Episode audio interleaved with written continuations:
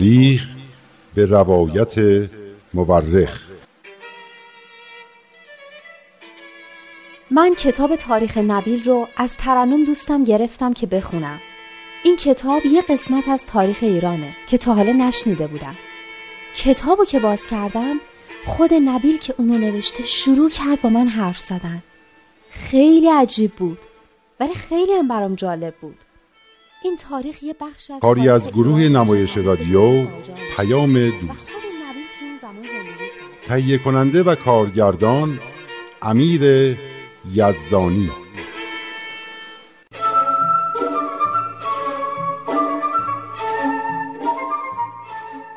وقتی حضرت بهاءالله از کوههای سلیمانیه به بغداد برگشتند به تعلیم و تربیت جامعه بابی اونجا پرداختند. به طوری که از نظر محبت و اتحاد و پاکی و پرهیزگاری به یه جامعه نمونه تبدیل شده بود و همه اهل بغداد رو تحت تاثیر خودش قرار داده بود.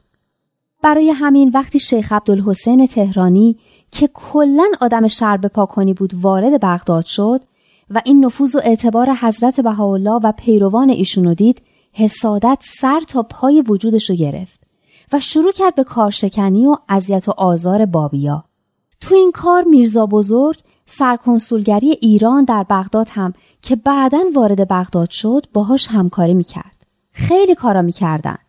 اوباش بغداد رو معمور می‌کردن که هر جا حضرت بهاءالله میرن به ایشون دشنام بدن و توهین کنن. حتی یه دفعه به یه کسی به اسم رضا پول و اسب و اسلحه دادن که حضرت بهاءالله رو به قتل برسونه. یه بار که حضرت بهاءالله به حمام رفته بودن رضا فرصت رو برای منظور خودش مناسب دید. اما همین که چشمش به حضرت بهاءالله افتاد عظمت و جلال ایشون طوری گرفتش که اسلحه از دستش افتاد و نتونست از جاش تکون بخوره. حتی راه خونش رو هم گم کرده بود. کار بعدی شیخ عبدالحسین این بود که سعی کرد علما رو جمع کنه تا بر علیه بابیا حکم جهاد بدن. اما شیخ مرتزا انصاری که از بزرگترین مراجع شیعه توی عراق بود حاضر به همکاری باهاش نشد و جلسه علما رو به حالت اعتراض ترک کرد. این بار علما ملا حسن امو رو که شهرت خوبی هم داشت به حضور حضرت بهاءالله فرستادن که تحقیق کنه. وقتی ملا حسن امو پاسخهای قانع کننده برای سوالای خودش شنید تقاضای یه معجزه کرد. تا دیگه شک و شبهی توی حقانیت حضرت بهاءالله باقی نمونه. البته بهایی ها به اینکه معجزه دلیل حقانیت دینی باشه عقیده ندارن. درستم هست. چون اگه معجزه حقانیت دینی رو ثابت می‌کرد و مردم به خاطر معجزه ایمان می آوردن در زمان حضرت موسی فرعون و همه دربارش باید یهودی می شدن. یا در زمان حضرت مسیح همه باید ایمان می آوردن و دیگه ایشون رو به صلیب نمی کشیدن. با این حال حضرت بهاءالله فرمودند که علما روی یه معجزه توافق کنند و بگن که چه معجزه می‌خوان و نوشته هم بدن که اگه اون معجزه ظاهر شد دیگه بهونه نیارن و ایمان بیارن و دست از مخالفت بردارن. البته این فقط برای این بود که ثابت بشود منظور واقعی آنها چیست. وقتی ملا حسن عمو پیغام حضرت بهاءالله را برای علما بردند حاضر نشدند روی هیچ ای توافق کنند. چون از این می ترسیدند که حضرت بهاءالله آن معجزه را ظاهر کنند و آنها دیگر ای برای مخالفت و دشمنی نداشته باشند. به هر حال شیخ عبدالحسین تهرانی که از این کار هم نتیجه ای نگرفته و رسوایی بیشتری برای خودش به بار آورده بود تصمیم گرفت حکومت ایران را بر علیه حضرت بهاءالله تحریک کند. این بود که با همدستی میرزا بزرگخان شروع کرد به فرستادن نامه های پر از تهمت و افترا برای مقامات ایران. تا آنها را وادار کند برای اخراج حضرت بهاءالله از عراق فکری بکنند. در این دوره که دسیسه ها و فتنه ها اوج گرفته بود اصحاب خیلی نگران جان حضرت بهاءالله بودند و حتی شخصی به نام میرزا متولی قومی از حضرتشان خواهش کرد که برای حفظ جان خود از خانه خارج نشوند. در پاسخ لوح بسیار زیبایی از جانب حضرت بهاءالله نازل شد که به لوح شکر شکن معروف است. می‌خواهی یک قسمت از آن را برایت بخوانم؟ بله حتما. میفرمایند مکتوب آن جناب بر مکمن فنا واصل و بر مخزن تسلیم و رضا وارد. و آنچه مستور شد منظور گشت. و هرچه مذکور آمد صحیح و درست. ولکن محبان کوی محبوب و محرمان حریم مقصود از بلا پروا ندارند و از قضا احتراز نجویند. از بحر تسلیم مرزوقند و از نهر تسنیم مشروب. رضای دوست را به دو جهان ندهند و غذای محبوب را به فضای لامکان تبدیل ننمایند. زهر بلیات را چون آب حیات بنوشند و سم کشنده را چون شهد روح بخشنده لا جرعه بیاشامند. چقدر قشنگ! مثل شعر لطیف و زیباست. خیلی عاشقان است. بله دخترم لوح شکر شکن یکی از الواح بسیار معروف حضرت بهاءالله است درباره اینکه عاشقان حقیقی حضرت محبوب چگونه به استقبال بلا می روند و از هیچ چیز ترسی به دل راه نمی دهند. خب بعدش چی شد؟ بالاخره دسیسه ها و توطعه های شیخ و فعالیت های سرکنسول ایران باعث شد که شاه به میرزا سعید خان وزیر امور خارجه دستور بدهد که از حکومت عثمانی تقاضا کند حضرت بهاءالله را از بغداد اخراج کنند. در نتیجه حاجی میرزا حسین خان مشیر الدوله سفیر ایران در عثمانی آنقدر اقدام و نامنگاری کرد تا اینکه سلطان عبدالعزیز پادشاه عثمانی حکم داد که حضرت بهاءالله از بغداد به استانبول بروند بعد از آنکه حکم پادشاه ابلاغ شد نامق پاشا که والی بغداد بود و ببخشید والی بغداد بود یعنی چی کاره بود؟ والی یعنی حاکم نامق پاشا که حاکم بغداد بود تا مدتی از ابلاغ حکم خودداری کرد چرا؟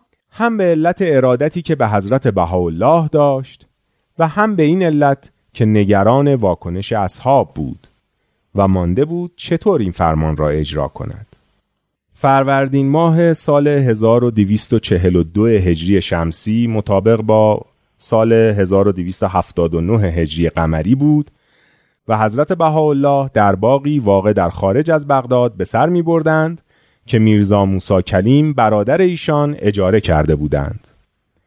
به مناسبت عید نوروز جشنی برپا بود که همه یاران هم حضور داشتند و هر روز آثار متعددی نازل می‌شد و در جمع یاران خوانده می‌شد. یکی از این آثار لوح ملاح القدس نام داشت.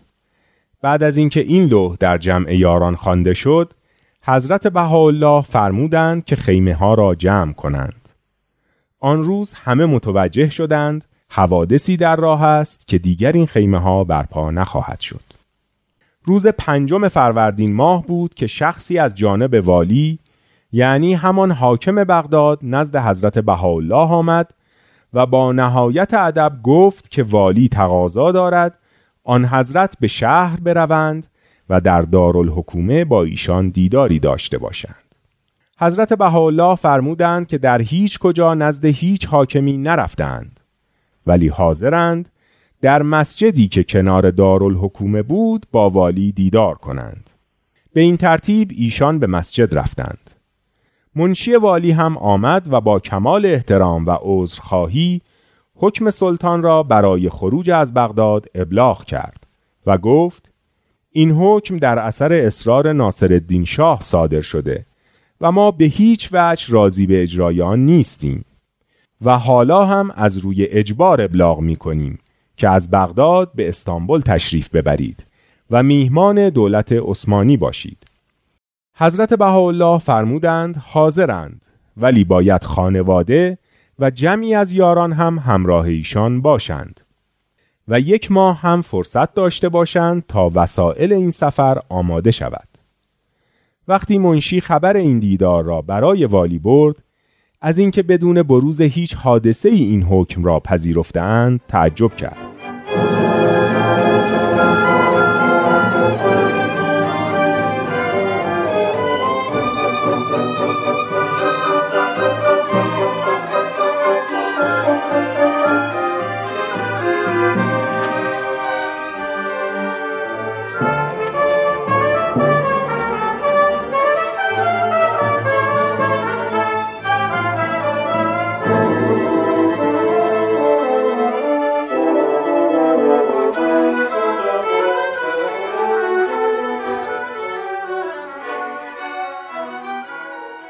در آخرین سالهایی که حضرت بهاءالله هنوز در بغداد تشریف داشتند قدرت و عظمت الهی روز به روز بیشتر در آثار آن حضرت نمایان می‌شد و نشان از نزدیک بودن زمان اظهار امر ایشان داشت. اظهار امر؟ یعنی چی؟ اظهار که یعنی بیان کردن و گفتن. امر هم علاوه بر معانی معمولی که دارد در قرآن و در دیانت بهایی به معنی شریعت و دین هم آمده است پس اظهار امر یعنی بیان اینکه دیانت جدیدی ظاهر شده است یعنی یاران حضرت بهاءالله می‌دونستند که بعد از دیانت حضرت باب قرار دیانت جدیدی ظاهر بشه؟ همه آثار حضرت باب دلالت بر این داشت که به زودی مظهر امر یا همانطور که بین مردم اصطلاح است پیامبر دیگری ظاهر خواهد شد. در آثارشان بسیار روی این مسئله تأکید کرده بودند و بارها به پیروان خود هشدار داده بودند که مبادا از شناسایی ظهور بعدی که ظهور حضرت بهاءالله بود محروم بمانند. این نصیحت ها و سفارش ها از یک طرف و عظمت و جلالی که روز به روز در حضرت بهاءالله جلوه و بروز بیشتری پیدا می کرد از طرف دیگر اصحاب را آماده ظهور بعدی کرده بود آن روزها روزهای خوشی بود هر روز لوح تازه ای از جانب حضرت بهاءالله صادر می شد که در آن از روزی که مقدر بود امر الهی آشکار شود سخن به میان می آمد. اصحاب در کلبه کوچک و ساده‌ای دور هم جمع می شدند و در نور شم به صدای بلند و با لحن خوش به خواندن این الواح و قصائد حضرت بهاءالله می پرداختند و آنقدر غرق در عوالم روحانی و بیخبر از این دنیای خاکی می شدند که به یک باره می دیدند شب صبح شده است. گفتگوهایی هم که بین خواندن آثار پیش می آمد همه درباره حضرت بهاءالله و نقل حکایت ها و خاطرات خوشی بود که از دیدار آن حضرت در منزل یا در کوچه و یا در بازار بغداد داشتند. بحث های عمیقی هم درباره مفاهیم و معانی آثار پیش می آمد و پیش بینی هایی هم درباره ظهور بعدی و زمان آن صورت می گرفت. همه اینها محیطی پر از نشاط و هیجان به وجود آورده بود که وصف شدنی نیست. باری عشق و محبتی که مردم بغداد نسبت به حضرت بهاءالله داشتند در روزی که بغداد را ترک می کردند به جلوه و بروز درآمد. و عظمت و جلال آن حضرت در مقابل چشمان دوست و دشمن هر دو آشکار و نمایان گشت. خبر اینکه حضرت بهاءالله به زودی قرار است به طرف استانبول حرکت کنند به سرعت بین مردم بغداد و شهرهای مجاور منتشر شد. بسیاری از مردم می‌خواستند برای آخرین بار ایشان را ببینند و خداحافظی کنند و عشق و احترام خود را نشان بدهند. اما خیلی زود معلوم شد که منزل آن حضرت برای پذیرایی از این همه جمعیت جای کافی ندارد. وقتی این مسئله به گوش نجیب پاشا که یکی از بزرگان بغداد بود رسید بلا فاصله مزرعه خود را که نجیبیه نام داشت در اختیار حضرت بهاءالله گذاشت.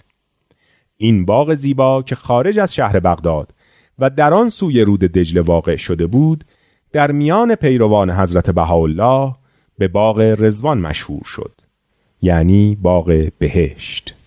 سی و یک روز از نوروز گذشته بود که حضرت بهاءالله به باغ رزوان نقل مکان کردند. سی و یک روز بعد از نوروز یعنی اول اردیبهشت. درسته؟ پنجم فروردین حکم تبعید رو ابلاغ کردند و حضرت بهاءالله اول اردیبهشت از بغداد خارج شدند و به باغ رزوان رفتند دیگه که به بغداد برنگشتن. درسته؟ نه دخترم برنگشتند. دوازده روز در باغ رزوان بودند و بعد از آنجا به استانبول رفتند. وقتی حضرت بهاءالله می‌خواستند از منزل خودشان به طرف باغ رزوان حرکت کنند شور و هیجانی در بغداد به وجود آمد که مانندان کمتر در آن شهر دیده شده بود. اهالی شهر از هر طبقه و سطح از مرد و زن و فقیر و غنی و پیر و جوان از صاحبان علم و هنر تا شاهزادگان و معمورین دولتی و از اهل صنعت و تجارت و البته اصحاب و یاران آن حضرت همه در نزدیکی منزل حضرتش و در خیابانهای اطراف و روی پشت بام ساختمانی که در مسیر حرکت آن حضرت به سوی باغ رزوان واقع شده بود جمع شده بودند. در این آخرین دیدار با وجود مقدسی که به مدت ده سال حامی و حادی آنها بود و محبتش همواره شامل آنها میگشت از هر طرف صدای آه و ناله مردم بلند بود. وقتی حضرت بهاءالله از منزل وارد حیات بیرونی خانه شدند اصحاب غمزده در مقابل ایشان به سجده افتادند. آن حضرت چند دقیقه در میان دوستان گریان و نالان خود ایستادند و با کلمات تسلی بخش به دلداری آنها پرداختند و همه را به دیدار در باغ نجیب پاشا مطمئن ساختند. وقتی حضرت بهاءالله به طرف در می رفتند بچه کوچکی که چند سال بیشتر از عمرش نمیگذشت از میان جمعیت به سوی آن حضرت دوید و در حالی که گوشه لباس ایشان را گرفته بود به حال گریه و به زبان کودکانه خود خواهش کرد که آنان را ترک نفرمایند. بروز چنین احساساتی از طرف یک کودک خردسال در آن حالت پرهیجان دلها را به درد آورد و بر حسرت جمعیت افزود. در محوطه بیرون منزل حضرت بهاءالله هم کسانی بودند که گرچه از مؤمنین نبودند ولی گریه و ناراحتیشان کمتر از اصحابان حضرت نبود. مردمی که در خیابان جمع شده بودند هر کدام سعی می کردند به حضرت بهاءالله نزدیک شوند. بعضی در مقابل قدمهای آن حضرت به سجده می افتادند برخی منتظر شنیدن کلامی از آن حضرت بودند. و بعضی به لمس دستهای ایشان و یک نگاه از آن حضرت راضی بودند. در سراسر راهی که به کناره دجله می رسید این ابراز احساسات ادامه داد.